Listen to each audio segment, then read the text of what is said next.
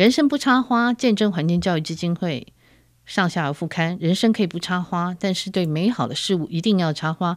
本节目由见证环境教育基金会跟上下游副刊共同制作。我是上下游副刊的总编辑，欢迎我们的来宾胖胖树王瑞敏。总编好，各位听众朋友，大家好，我是胖胖树。好，我们在不知不觉中，我们居然已经录到第三个月了，哈，第三个月快满了，哈。那呃，这一次我们想要来谈这个大地的染房，哈，就是植物不止三分颜色，哈。我想要为为什么会特别跟胖胖树谈到这个，其实是因为秋天，哈。因为秋天柿子开始丰收，我都想到柿子来。那一天我跟胖胖树聊到，他说：“嗯，他不知道柿子可以染，对不对？”我我也很讶异，对，他，我想说他是那个每一个都比我清楚。就有诶，他他说不知道柿子可以染，可以染成咖啡色的，嗯，很可爱，嗯。嗯，那我们想来谈哈，所以我就想说，诶，秋天的时候，其实因为大地的颜色都是丰收的嘛，哈，那颜色都很美，那其实很饱和哈，所以黄色啊。红色啊，橘色，在春在秋天的时候，其实都是我们看到，就是象征一个一个很丰盈、很丰饶的丰收季哈。可是红色跟黄色在古代非富即贵哈，是贵族皇皇王室皇家才用得起的。诶，泡泡树其实有写到一些树是跟颜色有关的，对不对？是有颜色来源有关的。嗯，对，其实我从。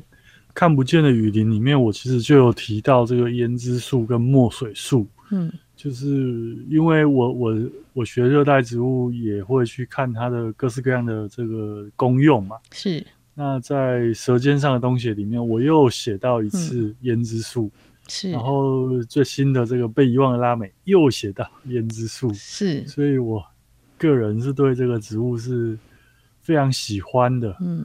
啊。那它就是大家讲胭脂嘛，胭脂它大概就就可以想象，它其实就是偏这个红色的，嗯，偏红色的，嗯。那这种植物其实它原本是长在亚马逊雨林，那后来全世界其实都蛮广泛使用的，因为它就是可以拿来染，其实它是橘红色啦，它也不是完全的正红色，嗯。呃，那因为它没有毒性，然后它这个颜色又相当鲜艳，所以这个使用上面很普遍。那可可是可能大家，因为我们一般好像，呃，可能大家听到这个胭脂树还是会有点陌生，嗯，有点陌生。那我就像我就会举例子，像如果大家对这个菲律宾的料理，如果你熟悉的话。菲律宾的料理里面一个很明显的颜色，其实就是橘红色。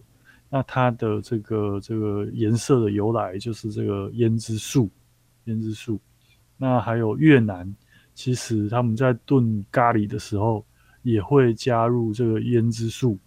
那它在古代，它其实一开始，呃，又又要讲到玛雅，嗯，就是它也是这个玛雅文明里面，它是用来。呃，写一些就是就是它也是被当墨水这样写，因为他们觉得这个红颜色是这个血的颜色啊。嗯嗯嗯。当然这边可能就有人会有一些疑惑，说为什么它染出来是橘红色，又会说是血的颜色？那我跟大家分享一个我自己的经验，就是。其实我在亚马逊雨林，这个胭脂树也是跟之前聊过的芭拉一样，它就是长在丛林的步道边缘，嗯，很容易看到，而且它也不是非常高大的树。那它的一年四季，它结红色的果实，一球一球的。那像我们这边，因为可能很多它是进口，你会发现它是干燥的。可是你在亚马逊或者你在台湾曾经看过新鲜的。它就是整个果实打开之后，那个里面的种子它是带水分的，那摸起来是整个果实看起来它就是血那种暗红色的，嗯，那你可以拿起来就直接用。那当然我们也是入境随俗嘛，当地一进去向导就把它拿起来涂在我们脸上，因为他们当地原住民就是这样涂在脸上。那据说有这个防晒啦、防蚊啊这样的效果。那可是我在亚马逊，因为真的没什么蚊子，太阳也不太大，所以我也不是不是很确定它是不是有这样的效果。但是就是包括最原始的这个亚马逊的经验也好，或者是我在吃东南亚料理，都可以常会看到这个植物的存在。哦，是，哎，其实像因为。胖叔讲到这个哈，诶，我以前读过一本书，叫做《真红》，他就讲的说，人类为了拿到那个红色的原料来源的胭脂虫，这真红是在讲胭脂虫，真的你死我活。那植物当中因为有这个胭脂树嘛，哈，它后来变成拉丁化，这个拉丁化的过程是怎样？可以讲一下吗？因为其实它它原本，既然我们叫做拉丁美洲，嗯、就是它原本就是中南美洲古文明是。很常见的植物，因为整个热带丛林里面，它就是到处会会长。那后来西班牙，嗯，这个统治了拉丁美洲的大部分地区，嗯，就我们知道，西班牙是第一代的日不落帝国嘛，嗯嗯。那西班牙，大家讲到西班牙料理，可能大家都有印象，有一个东西叫做海鲜炖饭。呃，对对，嗯。那西班牙在这个拉丁美洲，它需要寻，它不可能一直把大量的食物从欧陆运到拉丁美洲，所以它开始试当地有什么食材可以使用。那他们就意外的发现，这个阿兹提克跟玛雅会使用这个胭脂树的种子，那看起来那个颜色就跟这个番红花染染出来的这个海鲜炖饭颜色几乎可以说是一模一样。那呃，文献上面也有记载，就是当时候西班牙征服者到这个阿兹提克玛雅说，他们请他喝的那个可尔可，就是热可可，就是有加了这个胭脂素，哦、嗯，所以都是橘红色的。所以，因为它太普遍使用了，所以很快就被西班牙发现，那它就取代了这个昂贵的番红花，因为。它它是没有太明显的香气，说真的，我觉得它没有太大家不能接受的味道。它主要就是颜色，颜、嗯、色。那如果有一个很便宜、到处都有的，就是你就把它拿来染成这个海鲜炖饭，就很、嗯。然后也因为西班牙后来又征服了很多地方，所以这个胭脂树就被西班牙又从拉丁美洲带到了其他地方。嗯、那第一个到的亚洲落脚的，当然就是这个西班牙大舰队马上开到的第一个地方，就是菲律宾。嗯嗯嗯嗯。那菲律宾等于是把这个植物发扬光大，就是西西班牙还只有炖海鲜炖饭会用，它不是，它是甜的、咸的，然后所有吃的东西，包括我看过炸鸟蛋、烤肉，然后还有它的米糕，各式各样。都可以看得到这个胭脂树的存在，所以在这个东南亚超市里面，菲律宾区它很重要的一个香料就是这个胭脂树。哦，所以菲律宾人可能真的很喜欢红色哈。他们喜欢那个，我看他们的颜色也真的是蛮鲜艳。哎，可是那现在用的还是胭脂树吗？我们现在如果看到，对对对，还是胭脂树哦。嗯，就是我我有实地去就拿给他们看，就餐厅一一家一家问，他说对，因为他很容易，它呃有一些东西你需要打汁啊，干嘛啦？嗯。就是染色上面不方便，就会慢慢被取色素取代。对，对，那胭脂树因为它只要煮一煮。它那个颜色就会跑到整锅水，哦，所以很容易用。就是我开玩笑说，这个这个，就算你不会料理，嗯，你都知道怎么用这个染色。哦，真的，它的使用方式跟染色色素其实很像啊，因为它就是种子，然后下去煮，嗯，嗯，煮了之后它的色素就跑出来了。哇，那当然这是染食物啦，因为染其他的，比如说拿来染衣服什么的，那你就要其他的这个化学。这个金属，嗯，离子去固定它，嗯、那那就比较复杂，是，是。就就没有那么方便。但是染染食物这件事情，胭脂素是很简单，而且它完全没有毒，嗯嗯嗯，它也不会有吃太多怎么样的这个问题存在，所以它就非常普遍使使用、嗯。那菲律宾又把它传到它对岸的国家，就是它在。这个南海对面就是越南，嗯，那越南也是一个非常喜欢把食物染的红红五颜六色的，它其实是五应该是五颜六色。那他们特别是中越有这样的这个染色的文化，所以越南也很快的就接受了这个植物。嗯嗯嗯。那进一步再又又传，像印度，我想大家看印度的电影，他的头上会点跟头上会点一一个红点，嗯，然后头发上会有一个新度线是红色。嗯、那以前是用那个那个叫什么？朱砂。朱砂，对，朱砂。那朱砂因为有毒，所以他们其实也有在推广说用这个无毒的胭脂树下去涂。哦。不过因为它的颜色就没有那么正红色，嗯，所以印度就有一部分人就不不不使用这样子。是，哎，它的果实绒绒的哈，我有看过它的果实，好可爱啊，那个好好多，对它它它外面就毛茸茸的，对对。然后好多颗结在一起，然后那个尾端比较是尖尖的嘛，哈，对对。不过比较可惜是它没有办法，就是它的果实，你你把它放着久了，它会褪色。对对对对，好像是。嗯、我有些朋友就很喜欢这种。怪怪的植物拿来干燥，可是久了它好像就变成比较接近褐色了哈，就那个红色就，对，它就变变褐色，对，就没有像种种子还是还是橘红色的，种子就很奇妙，种子就一直都可以保持橘红色。是是，哎，那台湾在什么时候引进来啊？呃，就我知道，应该是一九零三年刘本通义引进的。嗯嗯嗯，一九零三年哦，那也算很早，很久了。嗯嗯嗯嗯。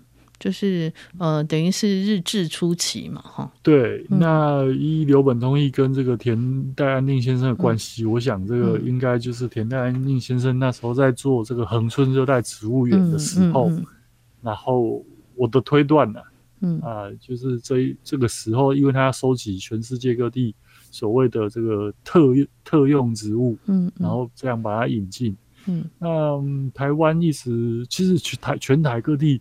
零星都有人种，嗯嗯，那我知道好像原住民有一些原住民好像会使用，不过这部分我就没有，嗯，我就不晓得说有没有大面积栽培这样子，嗯嗯嗯嗯。那那除了像胭脂树，像还有嗯，胖叔也写过墨水树，对不对？墨水树其实是一个也是可以做染料的植物，而且它会染成这个酱紫色跟这个黑色哈。你好像有提到它嘛？它对那个欧洲的纺织工业还有时尚产业影响很大。要不要说一下这个墨水树？呃，墨水树的话就，就呃，它大概主要就是拿来染衣服。那相传欧洲古代是染不出酱这个酱紫色跟黑色的。嗯嗯。那所以他们那时候呃，刚到这个。中南美洲的时候，他们就觉得很神奇，为什么他们的衣服的颜色是这么的漂亮？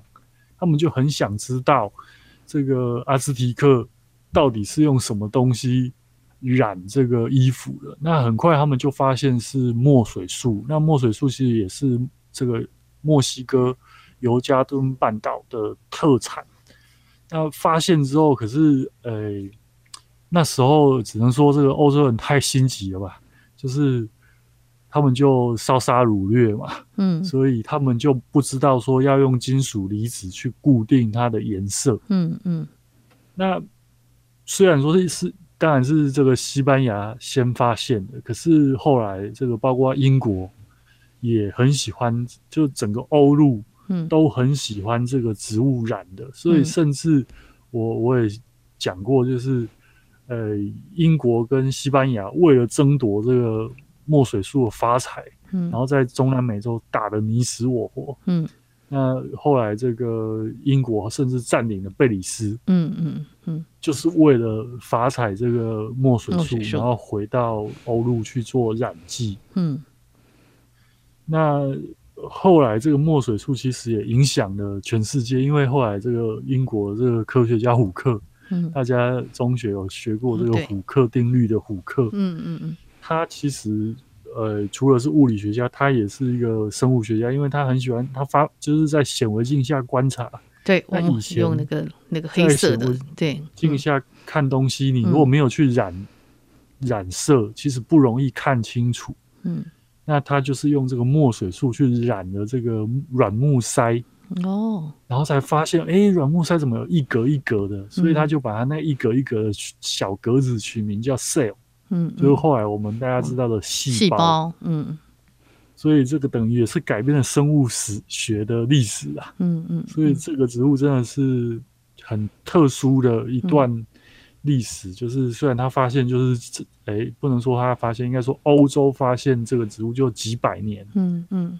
但它却刺激了欧洲的时尚工业，然后甚至让这两强英西两国在这个中美洲打得你死我活。嗯嗯嗯嗯。然后甚至后来就发，就是刺激了这个生物学、细胞生物学不断的往前进。嗯嗯嗯嗯嗯。哇。其实这也是很精彩，而且好像听说有一段时间，刚刚你有讲到说欧洲人不知道要用金属离子固定它的颜色，所以它好像还曾经被这个伊丽莎白一世禁用过，对不对？对，那就是它会褪色啊，那褪色就很麻烦。大家知道，你如果会褪色，你很容易就染到其他衣服嘛。嗯，那再来加上就是呃。那时候杀来杀去啊，那所以有一些关税贸易方面的问题，然后为了避免这个，呃，就是陷入贸易危机，所以 它一度还被禁用过。嗯嗯嗯。但实在是只能说这个颜色实在是 太吸引人吧，还是怎么？嗯、还是大家主要是不曾看过，嗯、你就会觉得很很想拥有。嗯。所以根本就挡不住，即使你禁了。那它还是会被偷渡到，所以后来还是开放，还是开放。嗯，哎、嗯欸，那它在我看它的那个花是那个很花花，其实是非常小朵哈，这样子，嗯嗯，就它的花不大，大概不到一公分，对，但是它的花是黄色的，嗯嗯，小小小黄色的这样，对，黄色，但是它是一整串，所以开花的时候。还算蛮明显的，你会发现树上一串一串一串都是黄颜色的。嗯。那我们是用它哪一个部分？呃，其实主要是它的这个树干的部分，就是所以它是需要，它是会被砍下来的，哦、就是它的树里面的树枝，嗯，然后氧化才会变成这个、嗯、这个偏这个。紫黑色哦，是这样的关系。那可是它不能像那个，像我们说那个呃蜂那个蜂糖的来源，那个它其实只要插一个洞，让它可以留下来，它没有办法这样，它必须砍下那个树，是不是？对，它其实它的这个树枝的含量没有像蜂糖说你打一个洞，嗯，然后它就流出来，而且它其实不是很大的树，就是它可能要一百年，可能只能长个。它的树干可能了不起，就到十几公分、二十公分，所以你在上面再打一个洞，它也流不出东西来。它就等于是要砍下来，就有比较像是我们炼樟脑这样子的方式。哦，是是是，嗯哼哼。那它又长得比樟脑樟树更慢哈？哦，慢很多，非常慢。哦，难怪它会这么珍贵，就是因为它的量也少嘛，哈。嗯，量不多，然后又。就我们现在都说啊，这个欧洲都叫我们大家保护啊，可是欧洲其实当初在中南美洲砍了非常多的树，嗯，然后为了各式各样的用途啊，嗯，然后墨水树其实就只是其中一种而已，嗯嗯，帝国的原罪就是这样来的，对对对，对，对。那其实呃，像海。我们我们知道，就是以前其实很多你没有这些化学染料的时候，都是植物染啊、矿物染嘛，哈。那我刚刚讲说，因为秋天到了，你嗯柿子是可以做染剂，还有小时候我知道那个黄栀花是可以染黄色的哈。对，对黄栀应该是就大家比较熟悉，因为栀子花，栀子花应该是。嗯，也不好写，但 应该大家都知道。嗯嗯，因为连歌歌里面都会写，因为它很香，所以这个黄栀它就是很明显的颜色，而且它它的果实，它名称由来就是因为它的果实，嗯，长得很像那个酒杯。哦，对对对对，那个枝，所以又加了一个木头，对对对，就变成它的名称。嗯哼哼哼哼，那它染就是用它的果实来染嘛？对，它主要是用我就我了解是用它的果实。嗯，我记得像那个以前哈、哦、拜拜的那个豆干，有一种黄色的豆干嘛，你记你有看过？听说他们说那个也是用那个染，用黄栀花来染。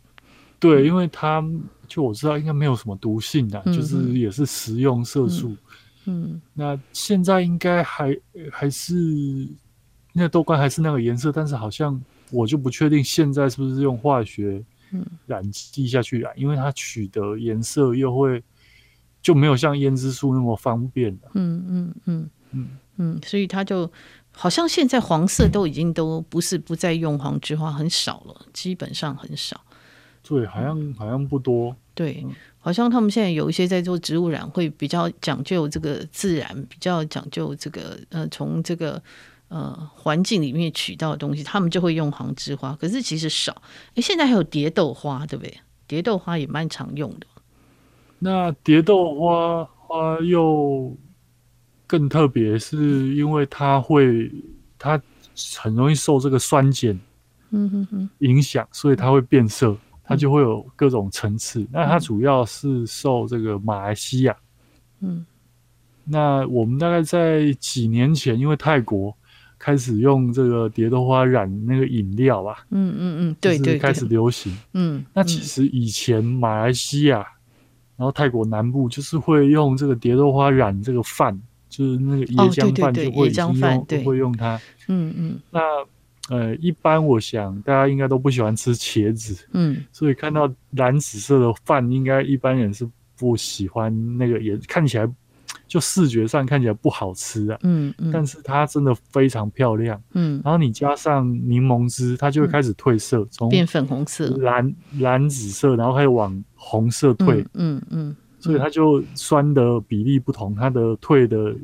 它的这个层次就会越来越丰富，嗯，嗯，所以我觉得这个也是很有趣的一个，算是植物化学的这个生物化学的这个部分，嗯，就颜色，颜色，嗯，颜色其实是，呃，现在因为当然人造的会做各种颜色，可是其实从大自然来的颜色，有时候我觉得人工的颜色很难去仿这些天然的颜色，哎，还是有差。呃这个我就不确定了，因为我发现现在这个染色技术真的是非常的厉害，嗯嗯，但是我还是会觉得这些东西至少它相对天然，嗯嗯，那它对环境是没有害处的，嗯嗯嗯，就你今天如果是化学什么溶剂倒到河里，那可能会把河污染这个河川，但这些东西你在制作过程，我相信。因为它没有毒素嘛，所以它应该对整个环境的污染，然后对人，甚至对我们人的健康的影响，应该也会相对少。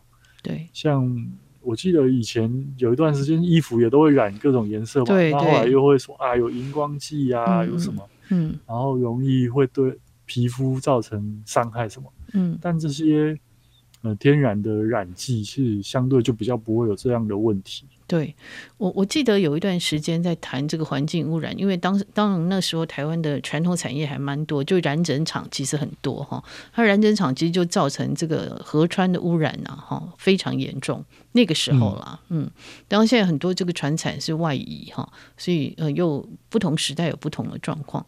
但是回头来讲，就是其实呃刚才胖胖树讲的像呃。拉丁美洲有这么多丰富的植物，其实哎，他们真的是宝库哎，真的是宝库。对啊，对啊，对，就是所以拉发现拉丁美洲之后，就改变了世界。真的，真的超级大宝库。然后什么东西，呃，吃的、用的，然后像这个染色的，然后香料，各种东西都好神奇哦。我觉得那个真是一个非常神奇的大地哈。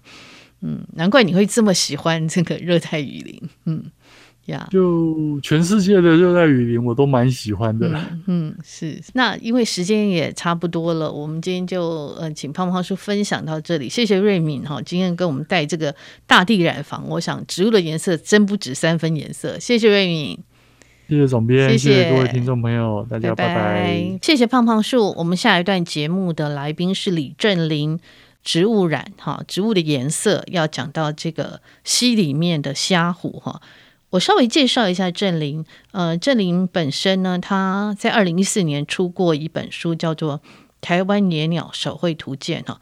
这本书出版了以后呢，它涵盖了六百七十五种的鸟类哈，然后他画了两千五百个插画的物件，所以这本书让很多 生态界的小朋友非常的崇拜他哈。呃，那个振林跟他问好一下。各位听听众朋友，大家好，是，是还有碧玲姐好，是呃，郑林其实他是学教育，对不对？我没有讲错吧？你们原先是学教育，哎，我是对小学自然老师，是是是，对他从这个信坛逃走哈，去那个在家画画。他本身呢，呃，大家讲到他会说他不是美术背景啊，可是我觉得美术没有什么背景不背景哈，可是因为。我跟振林聊过，他从小就很会画哈。但这几年你开始专注于这个溪流的呃观察哈，也在上下游副刊写了十四篇淡水淡水的鱼类要跟鸟类还有生态的散文。哎，我想问你，从天上飞的到地上游的这个路径的观察路径的转变是怎么来的？这个其实其实我从小就对动物很有兴趣嘛。那呃，在各种动物里面，我。最有兴趣的类群大概就是脊椎动物，嗯、可是，哎、欸，说实在，我我自己天生是有那个所谓的物种歧视，就是有某些东西特别感兴趣，然后某些东西可能不是那么有兴趣。那像像哺乳动物啊、鸟啊，它们的形态构造、形态特征跟人类有一点点交集，那好像它们平常的一些行为啊，或者是脸上的一些表情，又有。各种变化，可是像鱼类就很少，所以其实我以前是还蛮歧视鱼类的。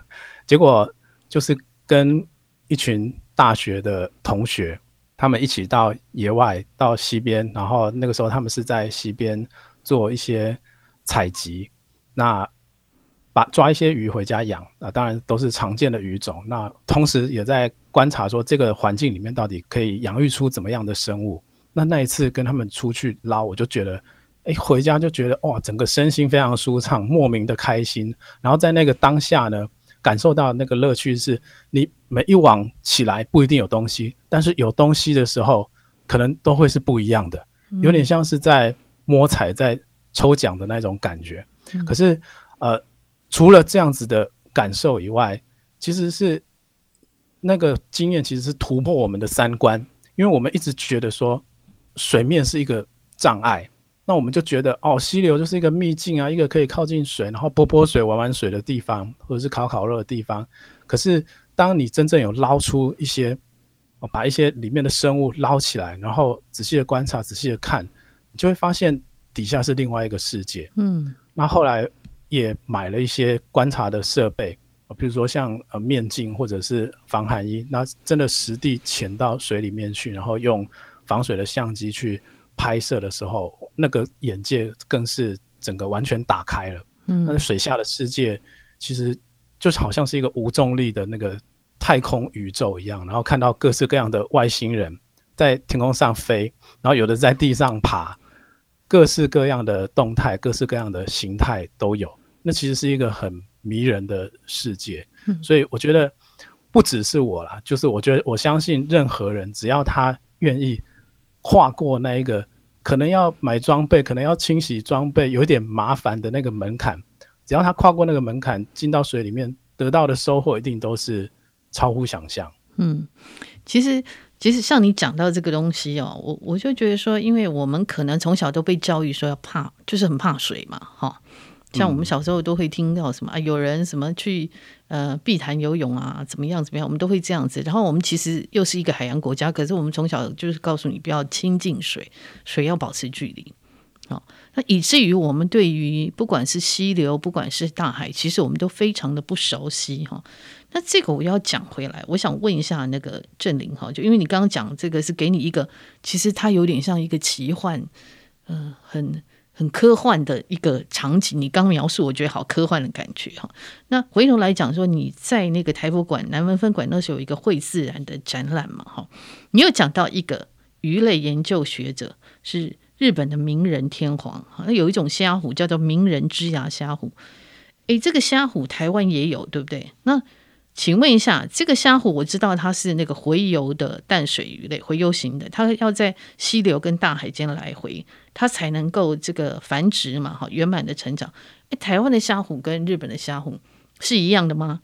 种类构成其实非常类似，嗯、尤其是在洄游的这几种。嗯，所谓洄游，就是它可能在溪流里面出生，那出生以后，它就一路被飘飘飘飘到海里面去。它还是那个小鱼苗的状态的时候，它就是在海洋里面载浮载沉。嗯，有的时候可能就只是在沿岸，有的时候会飘到很远，甚至到离开这个岛屿到别的地方去。嗯，可能不小心搭上了潮流啊，海潮这样子，然后就飘到别的地方去，然后再回到淡水里面慢慢长大，然后在淡水里面完成繁殖这样。虾虎的生活史大概是这样。嗯、那这一些会有机会飘到别的地方去的这一些洄游性的，它必须要在溪流跟海洋之间度过它的一生的这些虾虎的种类，日本跟台湾是很接近的，它的种类构成是非常接近。嗯嗯嗯。那我那天其实，在跟郑林讨论这个提纲的时候，他会说：“哎。”我我就跟他说，我觉得很好奇哦，这个名人天皇本身居然是一个鱼类的研究学者哈。那他们在怎么样做这个？因为虾虎我们也知道，台湾其实呃，因为捕捞的关系，抓一只少一只。诶，日本在这个部分他们做的怎样？呃，日本我没有很深入的去研究，嗯、但是我知道的是，呃，他们在很多族群评估上面，像像是我们这边的一种。环带黄瓜虾虎，嗯，那在他们那边就有一个极为物种，就是那个英文的缩写叫 CR 的这个保育的等级，嗯，就是族群评估的等级。那像兔手兔头鲨哦，兔头瓢鳍虾虎是译为 VU 的等级。嗯，换句话说，他们很多很多的物种，它都有一个针对这个物种的族群评估的一个资料，一个定义在那边，嗯嗯嗯、至少有定义，是。然后。可能也都有法规在保护，嗯、但是在台湾这方面，其实都有学者在在推。可是，一直到目前为止，我可以说，台湾的洄游性虾虎，哦，不要说洄游性虾虎，所有的洄游性鱼类，河海洄游的这些鱼类，几乎是没有受到任何法律的保障，嗯，或者是或者是政策上的保障，几乎没有，嗯。对，那可能就是呃，风息有顺便保护到一些。嗯、那可能近年呃，因为一些保育团体的推广，那也因为呃相关主管机关的慢慢开始重视，那呃有一些零零星星的一些保护的计划啦，就是其实也都还是在一些社区上的一些组织跟推广教育上面这个、嗯、这个层面，但是整个通盘性的规划还有一些。白纸黑字的这种法规的保障是没有的。嗯，那我知道，好像哈，像这种嗯虾虎啊，还有像你讲到像那个呃日本秃头鲨，就是它其实是以前是农家很重要的这个蛋白质来源，所以他们会叫它抠干嘛，对不对？因为它它鱼身很小啊，烹煮起来它不会把肚子那个去掉嘛，所以吃起来会有这个胆汁的苦味啊，抠干嘛。就我我小时候也听过了，叫高感冒。我其实不知道它就是虾虎哈，听名字听起来好像就是非常乡野的一般的庶民的食物哈。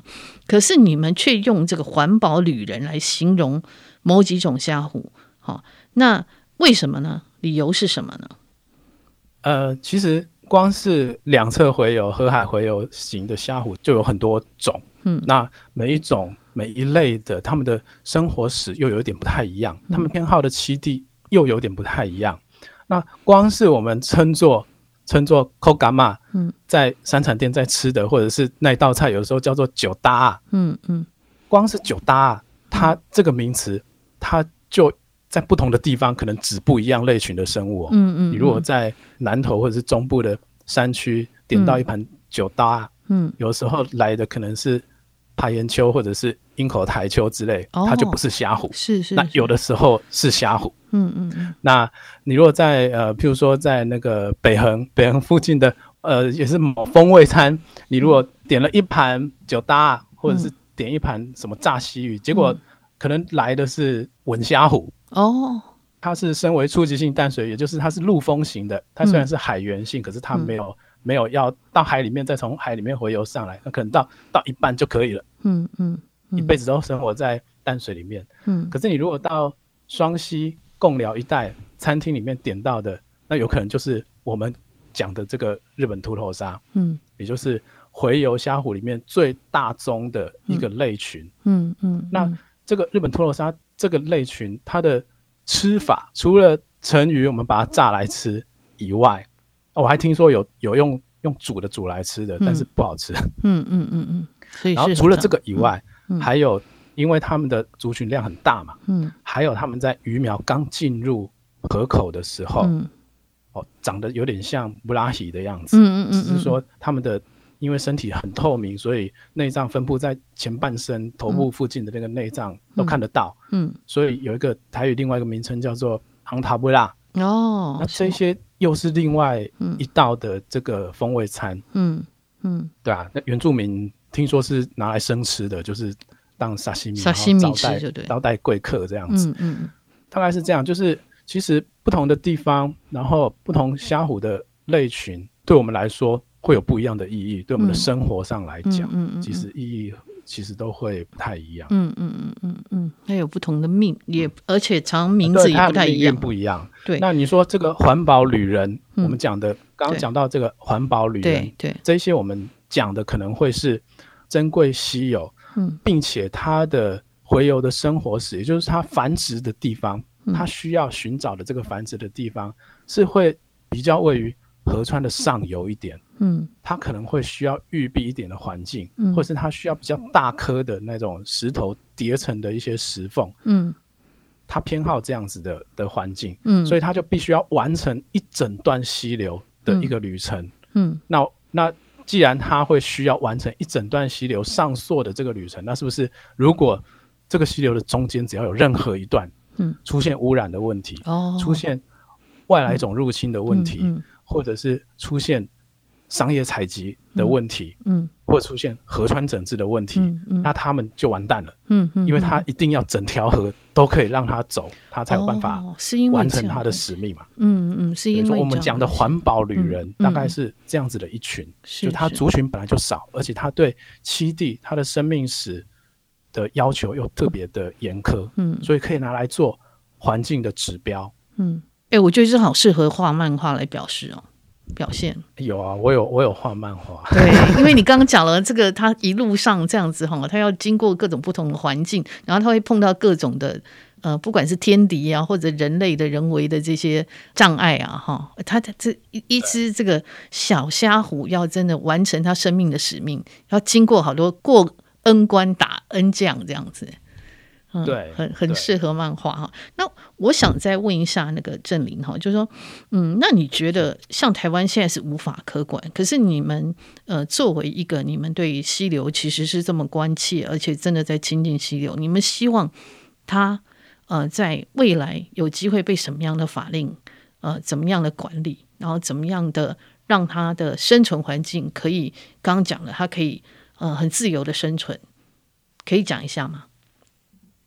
嗯，我们目前是就是希望希望可以尽量是列到这个保育类里面，当然是最好，在野保法，嗯，归野保法管，嗯，那目前有有实际在具体在进行，可是嗯，一个国家总不可能有太多种的保育类，嗯，虽然说我们知道所有的淡水鱼类几乎都有面。几乎都面临一些栖地破坏的一些问题，嗯嗯、但是我们就大概目前是只只挑出了十几种，大概十几、嗯、十几二十种这样子，十五、嗯、种加上一个属，嗯、这样子的种类的量来建议列为保育这样。嗯、那如果真的没有办法列为保育类的话，另外还有一群我们也认为需要保护的这些鱼类，是应该由渔业法来管制，就是把它视为一个。应该要永续经营、永续利用的一个资源，来做保育的工作。嗯，对，我们是希望，我们是期许，呃，主管机关可以朝向这个方面努力啦。嗯，那对啊，目前都都在争取中。那很多学者、专家也都很帮忙，都有在支持这样。嗯，那嗯，我想知道，就是说，因为嗯，其实河川。的鱼虾蟹，他们最受威胁的毁灭性的呃原原因哦。第一个是系统性的这个破坏嘛，哈。那其实这几年我们都可以看到公部门他们投入非常多的预算去做溪流的整治啊，河川的整治，甚至还有所谓的生态工法的工程哈。那当然，这生态工法的工程，我自己也常常觉得说，诶，它好像是一个比较以人为视角的去看这个事情，不一定我讲的是正确了哈。它创造了很多清水的环境。那刚刚你讲，如果一只虾虎，它经过这样的呃溪流整治之后，它可能就没有办法再走它下面的旅程了嘛？哈，你怎么去看这些东西呢？我举一个简单的例子，嗯，日本秃头鲨好了，假设假设我们今天看到日本秃头鲨的族群在下降，嗯，然后假设已经确定说，哦，大概不是因为。溪口捕捞的问题，而是上游，就是这个溪流的上游，河河床都就是都都没有族群可以上去。嗯，那假设我们面针对的这个对象是日本秃头鲨的话，那呃你要做生态工法的设计，你会怎么做？那嗯，很可能一般人很直觉的想到就是说，哦，这个洄游性虾虎它就是要往上游跑嘛，那我们是不是就做个鱼梯就好了？如果我们要盖一个高的拦沙坝在那边的时候，那我们是不是要做个鱼梯就好了？可是大家可能不知道，日本秃头鲨这个物种，它是可以连二十米高的瀑布都爬上去。嗯，所以这个很高的人工构造物对它来说，因为那个地方本来就会有地形落差，才会需要做那个大的拦沙坝嘛。嗯，那那个地形落差，它可能本来。本身的本能就是要去克服这个地形落差的。嗯，那这个高的拦沙坝在那边，然后我们做了一个鱼梯在旁边，对它是不是真的有帮助？嗯，不知道。嗯，嗯，这个其实是需要需要研究的。嗯，因为我们知道的是，日本秃头鲨它可以翻过二十米高的垂直的岩壁。嗯，那那这个拦沙坝怎么会对它形成障碍呢？嗯嗯，那真正会有障碍的是什么？其实，呃，依照我们。我们观察下来的结果啦，嗯，呃，有一些，我举个例子，就是在宜兰的某一条溪流，嗯，它就是做了这种仿自然工法，然后当然有冠以生态的美名的工程设计呢，嗯，然后看起来景观很漂亮，嗯，然后最后得了一个工程金质奖，嗯，结果就在它施工的隔年还是隔没几年，嗯，那一年的夏天雨下的少，嗯。结果工程断的那整段大概几百米，嗯，有好几百米的一个距离，嗯，全部都是干的，嗯，就是表面上都没有水，水全部都变成浮流，嗯，那为什么会这样？其实很简单，就是因为你做了一个构造物在那边，虽然你可能有做鱼梯，那虽然你可能把它的景观做得很美，嗯，可是它整体上还是从一个。斜坡，或者是呃一个 V 型的横切面，嗯，变成了一个平坦横切面，然后阶梯的状态，嗯，那它原本的水面就应该是斜斜的这样子一路这样流下来嘛，嗯，那你做了一个阶梯在那边，它的水面还是斜的，那阶梯上是不是就完全都没有水？嗯，我觉得最基本的解释，嗯，大概会是这样，嗯，当然还有很多很多。不同的原因都有可能造成这样子的后果。嗯，可是有时候我们在分析一个地方的工程到底生态与否的时候，其实要去评估的是，你花了很大的力气在设计，人的眼睛看起来景观上好像可以，或者是在符合某一些呃形式上的条件，譬如说，哦，我要做一个动物动物可以下溪床又回去的一个通道啊。或者是我的那个石头不要拿走，于是我就把它贴在拿起来贴在那个两边，嗯，变成垂直的这个这个河床的边壁上面。嗯，如果我们只是按照这一些规格去做这样子的生态的功法的话，那结果最后可能重点根本就不是在那边。嗯，真正会危害到生物的就是它的生态基流量，生态基本的水流量就是不够，因为你把溪床整成一个。阶梯状，嗯，那要突破这样子的困境的话，要解决这件事情的话的做法可能会是什么？反而是把那边的某一些不必要的障碍，有某一些不必要的拦沙坝的坝体，嗯，把它敲掉，嗯，那实际上，呃，有一些环保组织、环保团体，嗯，也去奔走，嗯，然后有学者进来帮忙，然后媒合了一些主管机关，还有施工的单位，嗯，真的去把一个坝体敲掉，嗯，那后来我们也就看到，哎，好像那个生态激流量没有再发生同样的问题，嗯嗯嗯嗯。嗯，然后呃，这个当口的多样性变低了，因为东西没有全部被被挡在那边。嗯，但是你如果把空间尺度放大来看的话，嗯，其实鱼可以活动的范围，鱼可以跑的范围，跟它可以容纳的鱼种大尺度来说，嗯，嗯，其实我觉得变多了。嗯嗯嗯嗯嗯嗯，对，嗯，那除了这个敲掉，反而是一个减法的工程，对不对？它它不是加东西在那边。嗯，那除了这个敲掉以外，很有可能我们还必须要去、嗯、哦。如果说我们的目标是要维持住它的生态基本流量的话，嗯、那是不是在干枯水期的时候，我们也许会必须要有一个水的流入？嗯，你如果把它整个溪床的横面全部都变成一个直线水平的，嗯，那水是不是无无论什么时候都是散开来？嗯嗯嗯嗯，那永远都是一样浅。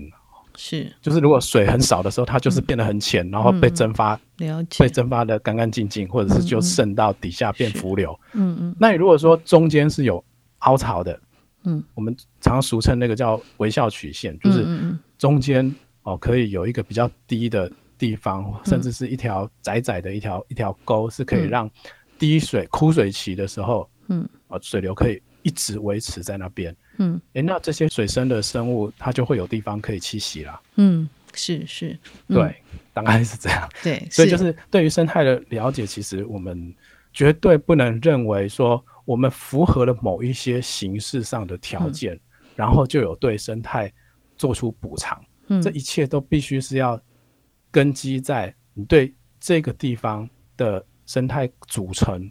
嗯，是不是有足够的了解？嗯，它的属性是属于哪一方面的？嗯，那这方面的属性遇到工程的时候，它大概会产生哪些问题？我们要克服的是这些问题，而不是而不是随便找一套标准来套。对，现今经常遇到的工程设计上的状况，大概就是这样。嗯，就是形式主义。是，嗯嗯，其实其实呃，郑玲哦，我一开始哎，郑玲帮我写的有四年了，对不对？一开始啊，到现在、欸、有哈，对 他，因为他常常会很忙啊，哈，所以他是三 两三个月交一次稿。我在这里这样，对，那但是但是他其实我当时邀他，就希望他用这个散文的书写啊来写这些东西，因为也许大家觉得好像哎，嗯、呃。正霖其实很好玩，他觉得说：“诶，这是有人看吗？”可是我觉得还蛮高兴的，我们有看到对岸的读者哈，也很有反应哈。我觉得我常常跟郑林讲说，我觉得其实有一个人看，或是有几个人看，我觉得他都会产生影响力哈。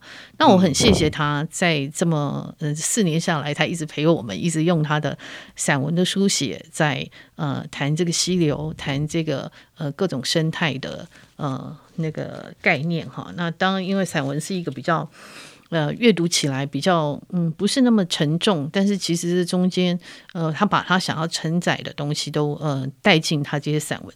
那最后因为时间有限哈，对不起，我只好请你，呃，我要请你朗读一下，因为你自己写的哈。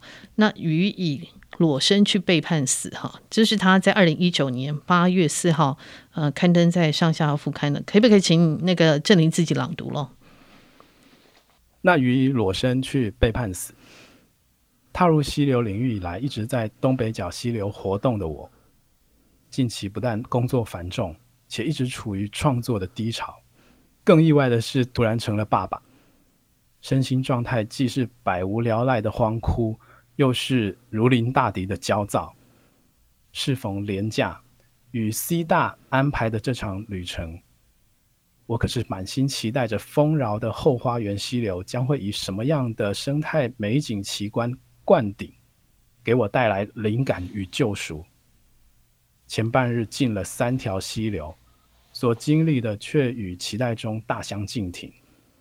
花东的自然狂野的尺度真是超乎想象。一条溪百米前仍是一线天的深沟，一出溪谷立刻冲击出大片礫滩。一个外观诱人的河口区，才踏入，只见水深及腰，底泥飞扬，鱼影幢幢，却难以清晰观察。看似原始蛮荒的栖地，却空无一物；鱼况优良，却难以观察。门神般的巨石挡住去路。这一次次的事件，让我们仿佛被这后山的自然玩弄于股掌之间。人们充满自制精神的对待自然方式，更是各行其道。有把溪中大型块石踩得一颗不剩的，有把鱼电个精光的，亦有聚落密集而使溪水呈现优氧化的。自然的狂浪变化与人类的干预造作，糅合出一个难以预期、难以解释、难以归类的现实。以观察到的物种和数据来说，就是为数不多常见的基本款，再加上一些人为放流的外来物种，这让我的起立盼望显得如同梦幻泡影般空虚不实，胸中被疑惑与失落刨出一个大窟窿，原本沸腾的热血犹是缓缓流尽。裸身虾虎对我不露惧色，突然正面转向我，步进而来，几乎贴住了我的镜头。谢谢 郑林帮我们朗朗读他这几段哈。那呃，各位听众如果想呃在完整的阅读《那鱼以裸身去背叛死》这篇，呃，可以搜寻一下上下游副刊。今天非常谢谢郑林来跟我们分享。呃，我希望他还可以给我们更多这个，在他的散文里面给我们更多对生态的反思。好，我们今天节目就到这里。本节目呢是由见证环境教育基金会跟上下游副刊共同制作，我们是一个线上媒体，那也是由见证环境教育基金会支持的一个副刊。如果您想了解食物是怎么来的，欢迎收听食农搜查线上下游新闻。喜欢阅读饮食与生态文学。请在线上搜查上下副刊，也谢谢我们的呃听众，真的在这段时间呃听我们的 podcast，谢谢大家，拜拜。